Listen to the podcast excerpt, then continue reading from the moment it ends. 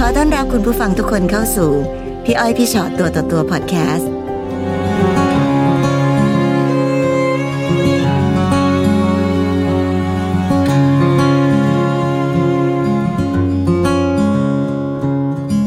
มีอะไรมาเล่าให้ฟังเอ่ย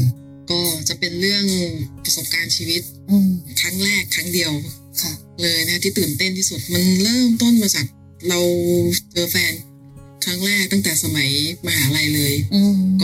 ชีวิตแรกๆ puppy love ทั่วๆไปเนี่ยแหละอืมค่ะก็เจอกันเสร็จแล้วเขาก็เลือกวิอาชีพเขาก็เป็นพวกเขียนแบบอืมแต่ว่าพอมันเริ่มต้นว่า เอองานที่เขาทำเนี่ยมันมีรายได้ดีมากเลยอืมอันเนี้ยพอเราก็เริ่มรู้สึกว่าตอนช่วงแรก ๆ ของการใช้ชีวิตเนี่ยรายได้มันน้อย แต่เขานั่งทำแบบเฮ้ยรายได้มันเยอะแฮะเราก็เลยต้องเส้นทางชีวิตก็เริ่มต้องคิดเอ๊ะเราจะไปสร้างอาชีพส่วนตัวดี หรือว่าเราจะมาอยู่กับเขาเพื่อ support กับเขาดีเราก็อันนั้นเลืนอกคือเราใช้ชีวิตคู่แล้วเนี่ยยังก็ไปไปมาไปมาไปเนี่ยแหละมาค่ะๆแต่ว่าค่ะมันมีความสำคัญพอเราเริ่มเริ่มเห็นความสามารถเขาอะไรเขาเนี่ย เราก็ค่อยๆตัดสินใจ ก็มาดูแลเขาเต็มที่เลย คือเริ่มต้นดูแลปฏิบัติทุกสิ่งทุกอย่าง คือเขาไม่ต้องทำอะไรเลยคือนั่งโต๊ะแล้วก็ทำงานอืมคือ save time ทุกอย่างไอ้งานอะไรที่ไม่เกี่ยวกับงานนั่งนั่งโต๊ะเนี่ยเราจะเป็นคนทำเองหมดทำหมดอืมเป็นสิบปี นานมากจน คือเขาก็จะมีเวลานั่งทำงานเต็มที่วันหนึ่งสิบสามสิบสี่สิบห้าสิบหกชั่วโมงค่ะตลอดเป็นสิบปีจนเขาเก่งมีความรู้มีความสามารถจนสร้างเนื้อสร้างตัวสร้างฐานะ แล้วมันมีโอกาสได้ใช้ชีวิตแบบไม่มีเลยครอบครัวปกติไปเที่ยวกัน ไม่มีสุดเลสัปยดาห์ไปต่างจังหวัดน้อยมากอะไรอย่างเงี้ยเพราะว่าเขาเป็นคนที่ทำงานแล้วงานพวกเนี้ยมันเป็นงานในอุตสาหกรรมแบบก่อสร้างงานรับเหมางานอะไรพวกเนี้ยเขา จะโฟกัสเรื่องงานมาก ไม่ได้มีชีวิตอะไรแบบนั้นเลยครับอ้าวแต่ในความเป็นแฟนอะกุ๊กกิ๊กบ้าง อันนั้นอันนี้มีบ้างเล็กๆนะคือตอนนั้นก็บ่มเพาะกันแต่ค่ะแต่มันก็ค่อยๆโฟกัสมาแต่เรื่องงานเป็นหลัอกย่างเดียวเลยอย่างเดียวพอมาวันเนี้ยเราก็เหมือนเราอดทนทรมานมาเป็นสิบปีมาวันเนี้ยเราจะมีความรู้สึกโอ้มันสักเซสแล้วเดี๋มัยวนนะจคะบแล้น้อวงใช้คำว่าอดทนทรมานหมายความว่าเราไม่มีความสุขกับชีวิตที่เป็นอจยู่ริง ๆ ไม่มีความสุขเลย เพราะว่าหน้าที่อาชีพการงานของเขาอะมันแท บจะตลอดเวลาเลยค่ะแต่งานเร่งงานรีบงานด่วนงานอะไรพวกเนี้ยคือกอบโกยทุกสิ่งทุกอย่างแล้วเพื่เราอไม่ที่เคยมีความรู้สึกที่อยากจะแก้ปัญหานี้ด้วยกัน เช่นจับมือคุยกันว่าเฮ้ยวิถีชีวิตเราตอนนี้เราควรจะเปลี่ยนอะไรบ้างไหมไม่มีได้มีไม่มีเวลาได้หายใจไม่มีเวลาได้คิดเลยลักษณะเหมือนฟังเป็นเหมือนเพื่อนร่วมงานมากกว่าคู่ชีวิตนะใช่พี่รู้สึกแบบนั้นใช่คือความพาพาร์ทของความเป็นครอบครัวเดียวกัน ไม่มันเหมือนกับไม่ค่อยมีอะแล้วว่าทุกอย่างมันอยู่ที่งานหมดเลยงานงานงานงานใช่หมดเลยเราพลาดอย่างหนึ่งคงที่ว่า เรายกให้เขาเป็นผู้นำครอบครัวเขาก็จะกลุ่มทุกสิ่งทุกอย่างอยู่ในมือ ไม่ว่าจะเป็นเอ่อชื่อเสียงเกียรติยศรายได้ทุกสิ่งทุกอย่างเข้าหมดเลยทรัพย์สินเป็นทรัพย์ชื่อสมบัติเขาเป็นชื่อเขาหมดเลยค่ะแต่เราอะตอนนั้นน่ะเราคิดเพียงแต่ว่า โอเค เราทำให้เธอพอเธอสักเซสแล้วเธอประสบความสำเร็จแล้วต่อไปเนี่ยเดี๋ยวเธอ สลับกลับมาดูแลเราต่อนะ ไม่เป็นไรเราแบ่งกันคนละครึ่งชีวิตเลยประมาณเนี้ยในตอนนั้นเรามีทะเบียนสมรสไหมคะ ไม่มีฮะเราก็เหมือนกับพอเรียนจบมหาลัยมาปั๊บก็ทำงานสายนี้ แล้วมันก็วนเวียนอยู่กับงานงานงานงานงานตลอดจนท่านถ้าพูดตรงๆเลยคือ ลืมไปเลยเหมือนเราเราโตมาด้วยกันแล้วเราก็เริ่มอะไร มันกลายเป็นปล่อยป่าละเลยมั้งมันก็เหมือนใช้ชีวิตเหมือนเหมือนเติบโตมาพร้อม ๆ กัน มันไม่ใช่แบบเออทำงานมาแล้วแล้วมา เราเจอเจกัอนกันทีทีหหลังลังแล้วมานั่งคุยกันเอ้ยหนึ่งสองสามอะไรอย่างเงี้ย แต่มันด้วยความมันคบกันมาตั้งแต่แรกๆ คนแรกคนเดียวมาตลอดทั้งชีวิตเลยค่ะแล้วมันก็มีอยู่วันหนึ่งเราก็เห็นจดหมายฉบับหนึ่งเหมือนจดหมายในบริษัทเราก็ไม่ทันสังเกตแล้วก็ค่ะเปิดจดหมายดูอ้าวมันเป็นจดหมายภาษีเกี่ยวกับ เป็นเจ้าของห้องชุดอืม เซนส์มันบอกเลยทุกอย่างก็เฉลยวินาทีตรงนั้นแหละมันไม่ต้องมาพูดเลยเลย เพราะว่าสถานการณ์มันเป็นอย่างนี้ยมานานจนถึงวันวันเนี้ยวันที่เราเหมือนรู้อยู่อยู่อยู่แก่ใจ แล้วก็ไม่นานเราก็แอบไปเจอแชทไลน์ความจริงก็ชัดเจนแต่เขาไม่ได้ไปไหนเลยนะเขาก็นั่งทำงานอยู่ตรงนี่นี้แหละเขาจะเอาเวลาที่ไหนไปคุยไปอะไรไม่กับเข้าใคใจรเหมือนกันนะแต่ว่ามันก็มีไทม์เขาก็อาจจะเบียดเวลาเล็ก ๆน้อยๆแต่เราก็ไม่รู้ไงแต่พอวันที่เรา เจอเราก็นั่งคุยกัน คือสำคัญอย่างหนึ่งคือ มันไม่ทันแล้ว ถ้าสมมติว่ามันเลิกกันวันเนี้ยเราเดินออกไปเนี่ยเราตัวเปล่าเราไม่มีอะไรเลย เพราะว่าเราเราสร้างมา 20 ปีทีเนี้ยเราก็ตั้งรับไว้ก่อนนะเราก็ตั้งรับไว้ก่อนเขาเขาผู้หญิงคุยกันมานานยังคะเป็นปีเป็นปีคุยกันมาๆเลเป็นยปีแล้วโดยที่ไม่รู้ว่าไปตรงไหนอะไรค่ะยังไง เราก็เค้นถามนะเขาก็อึดอัดกับสุดท้ายไม่ทัน คือเขาก็นัดให้เราสองคนมา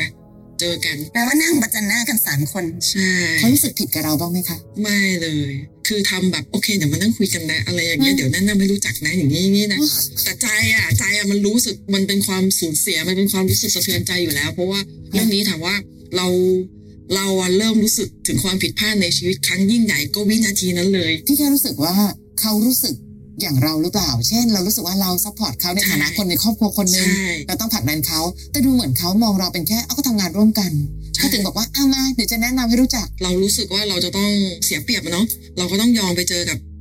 ผู้หญิงคนนั้นแหละอืมคนนั้นเนี่ยคือพอเราเห็นได้แบบผู้หญิงคนนั้น คือเขาก็จะเป็นสไตล์เด็กๆน่ารักแบบน่ารักเลยอะสวยแต่วินาทีเราก็เอ็นดูอะเนาะค่ะเราก็ไม่ได้คิดอะไร แต่เขามาเจอกันเนี่ยมานั่งกับเนี่ยเป็นไงเนี่ยแบบสวยไหมเนี่ย เนี่ยเห็นไหมเขารู้สึกเหมือนเราเป็นเพื่อนน่ะใช่แต่ feel เราค่ะคือมันมันมันเปรียบเทียบกับเรามันคนละ feel อะพี่ถามก่อนใน character ตอนนั้นน้องเป็นแบบนี้ไหมไม่ไงก็เป็นผู้หญิง แต่ถ้าเขาเป็นผู้หญิงเนี่ยคือห้าวเพียงแต่ว่ามันก็คือผู้หญิงภาพลักษณ์ทุกอย่างมันเป็นผู้หญิงหมดเลยค่ะเราเมื่อสมัยเมื่อ20กว่าปีที่แล้วเนี่ย ความห้าวมันก็มันก็เหมือนทั่วๆไปแหละค่ะจริง ๆ ถามตรงๆบอกตรงๆนะเราก็ก็ feel นั้นนั่นแหละ แต่ด้วยความที่20ปีที่แล้วเนี่ยมัน สังคมมันไม่ได้ยอมรับพ่อแม่ญาติพี่น้องอะไรพวกเนี้ย แต่พอเราเจอเขามาปั๊บเหมือนเราตัดสินใจแล้วเราก็เลือกเลยค่ะแต่พอเราเลือกแล้วเราก็ก็อยู่ตรงนั้นเราไม่เคยมองใคร ไม่เคยคิดว่าอืมเรา เราก็ทิ้งความสุขความเป็นตัวตนของเราอะจนมันลืมไปเลยว่า เอ๊ะเรา เราใช่หรือเปล่าอะไรอย่างเงี้แปลยว่าในวันที่เราเจอกับผู้หญิงคนหนึ่งที่มันปิ๊งแวบ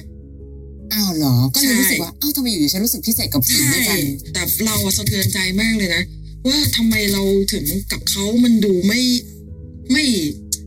ไม่เหมือนคนรักไม่เหมือนคู่รักไม่เหมือนเมียอะไรอย่างเงี้ย ไม่เหมือนค่ะไม่คืเหมือนคือเท่าเลยที่ฟังยังรู้สึกว่าแค่วิธีคิดก็ดูแปลกอ่านะใช่ใช่ค่ะแต่แต่เวลาอยู่กันสองคนเนี่ยเราก็ทำหน้าที่ภรรยาไงอืมสมบูรณ์ครบค่ะถ้วนเพ ราะว่าอืมเพราะว่าทุกสิ่งทุกอย่างมันเราอยู่ในฐานะภรรภรรยายา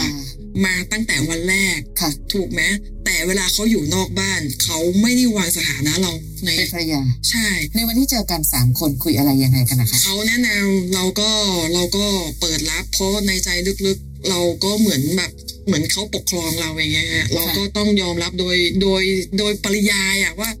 ทำยังไงต่อในใจมันก็ต้องคิดทำยังไงทำยังไงสถานการณ์เขาแบบเหมือนเขา ประสานมาในระดับหนึ่งแล้ว เหมือนความผูกพันความทุกสิ่งทุกอย่างมันแนบแน่นมากกว่าเราแล้วอะในแต่ว่าน้องผู้หญิงคนนั้นรู้อยู่แล้วว่าผู้ชายมีภรรยาแล้วรู้รู้รู้ตั้งแต่แรกเลย รู้ตั้งแต่วันแรกเลย แต่วันแต่คืนนั้นเป็นคืนจุดเปลี่ยนนะก็คือ พอเรานั่งคุยกันในสถานที่ที่มันก็ไม่น่าจะมานั่งคุยมานั่งเจอกันได้ ก็กินกลับกลายเป็นมีเบียร์มีเครื่องมาดูอือืมาแบบสันทนาการกันค่ะค่ะแล้วมันก็มี ฟิลแวบหนึ่งที่น้องผู้หญิงเขาก็มากอดเราอะไรแบบ สนุกกันนะพี่อะไรอย่างเงี้ย ใจเราก็อ่อนมันก็เริ่มรู้สึกแปลกสนุกกันนะเดี๋ยวที่เดี๋ยวนะคะใช่คืเดี๋ยอวนะเขาไม่มีความนั่นรู้สึนั่นกคือคนที่กำลังจะเข้ามาแล้วแย่งสามีเราใช่นะแต่ความรู้สึกอะความรู้สึกมันคือมันสับสนวุ่นวายในใจมากเลย เพราะว่าผู้หญิงเนี่ยเขาเขาเห็นเรามาก่อนคือ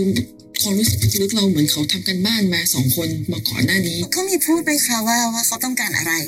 เช่น อยากจะอยู่แบบนี้ต่อไป อยากหรือจะให้วันแรเลือกกหรืออะไรอย่างเงี้ยวันแรกคือการเหมือนแบบเรารู้จักกันมาเหมือนจับมือพี่ค่ะเหมือนว่าเป็นเป็นพี่ใหญ่เป็นอะไรอย่างเงี้ยเขาคงคุยกันเนอะเราก็ว่าเขาคงคุยกัน แต่เราเพิ่งรู้ว่าเราตามเขาไม่ทันหรอก ไม่แต่คุณสามีก็ไม่ควรทำอะไรอย่างนี้กับเรานะ โอ้โห ยิ่งกว่านั้นคือพอวันนั้นมาปั๊บเนี่ย คือใจเรา มันก็เริ่มเขาเรียกว่าเริ่ม เริ่ม เริ่มนึกแล้วว่า หรือว่าเรามัน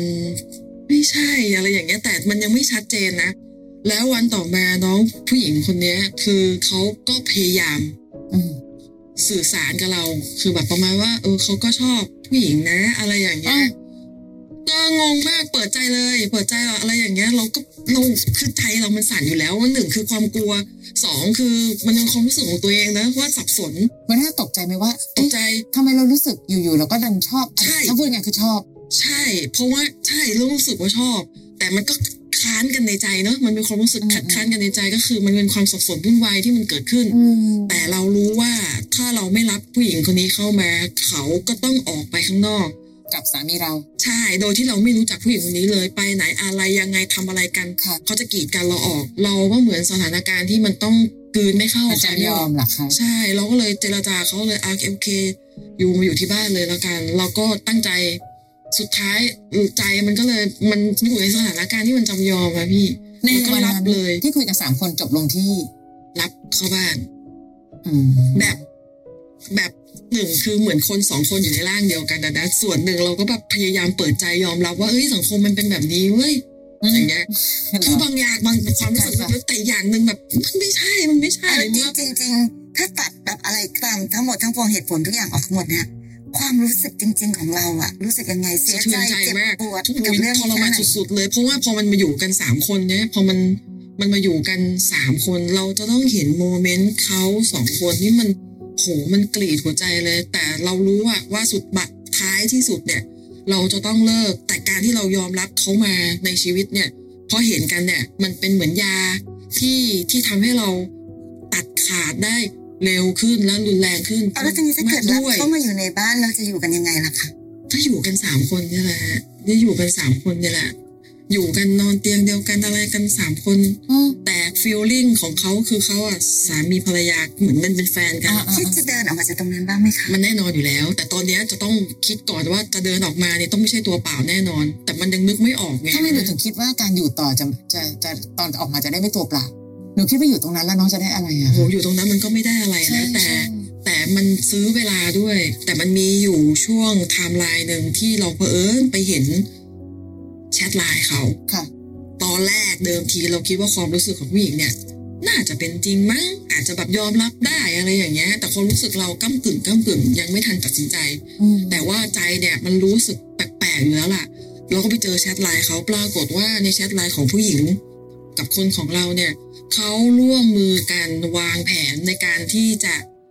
เหมือนค่อยๆผ่องถ่ายทุกสิ่งทุกอย่างหนึ่งคือสังคมรอบๆข้างให้ยอมรับก่อน อย่างเงี้ยเหมือนเราเป็นคนพาไปอย่างเงี้ยอืมให้ยอมรับแล้วก็เริ่มเอาข้อมูลก็ต้องข้อมูลจากเราถ้าสมมติเนี่ยถ้าพาเข้าบ้านก็ต้องมาจากเราเขาก็ต้องวางแผน เอ้ยเธอต้องทำอย่างนี้อย่างนี้อย่างนี้อย่างนี้นะ อย่างเงี้ยเขาก็จะวางแผนเป้าเป็นหมายของเขาคือต้องการอะไรทุกอย่างแทนที่เราทรัพย์สินทรัพย์สมบัติ อย่างเงี้ยมาเป็นตัวจริงมาเปิดตัวจริงจังก็คือแทนที่เราเลยครับแล้วแล้วเราก็รู้ความจริงว่า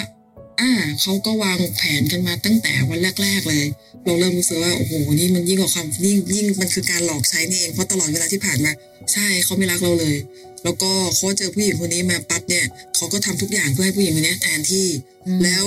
สิ่งที่